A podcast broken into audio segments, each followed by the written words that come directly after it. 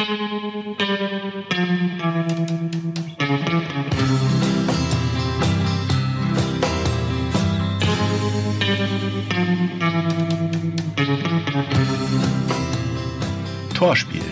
Ein Tor, das sich hören lassen kann.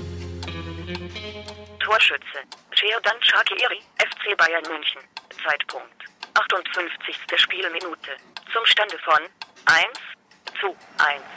Gegner. Borussia Mönchengladbach.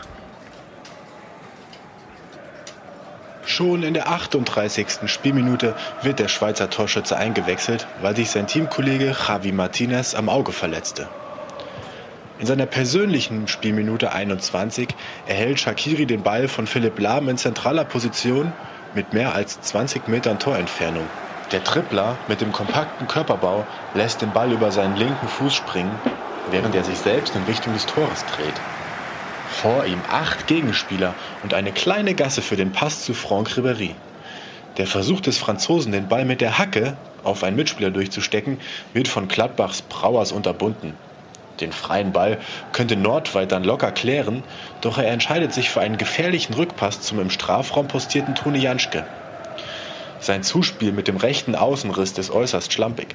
Der intendierte Passempfänger erreicht den Ball trotz Grätsche nicht und Shakiri, der das ganze Treiben nach seiner Ballabgabe aus nächster Nähe verfolgte, erläuft sich das Spielgerät. Zunächst mit einigen Seitwärtsschritten, dann mit einem Sprint im Höchsttempo. Janschke liegt und für Shakiri ist der Weg zum Tor frei, auch wenn er inzwischen seine zentrale Position eingebüßt hat und linksseitig auf Keeper Testegen zuläuft. Dessen Bewegungen studiert er. Mit nur einem Ballkontakt treibt Shakiri den Ball weit nach vorne, verfolgt ihn mit seinen kurzen, schnellen Schritten. Testegen kommt entgegen, lässt wenige Zentimeter Platz in der kurzen Ecke. Shakiri, der auch eine torbringende Flanke in die Mitte schlagen könnte, entscheidet sich deswegen zum direkten Torabschluss. Er läuft den Ball an, vornüber gebeugt, setzt das Standbein auf und zieht mit links ab, rotzfrech, flach in die kurze Ecke. Entgegen all der grauen Theorie. Testegen, immer noch mit Vorwärtsdrang und dem Glauben, Shakiri würde einen Teamkollegen in der Mitte bedienen oder den Ball in die lange Ecke schieben, macht sich groß, kann Shakiris ungewöhnlichen Schuss nicht parieren und landet im Spagat, geschlagen, auf dem Boden.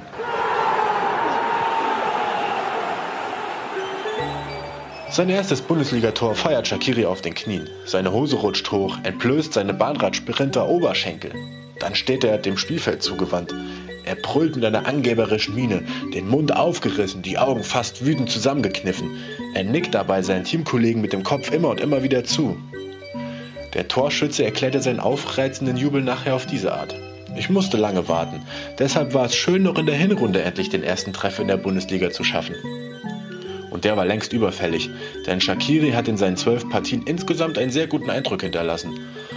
Auch wenn er natürlich vom Ausfall Arjen Robbens profitiert, macht der Schweizer genau das, wofür er geholt wurde. Überraschungsmomente, Triplings und Energie von der Bank bringen. Eine Rolle wie gemacht für einen Neuzugang mit den Qualitäten Shakiris. Und der Torschütze ist darüber durchaus glücklich. Der Trainer macht das sehr gut mit der Rotation, also kann ich bislang sehr zufrieden sein. Shaq gets it all.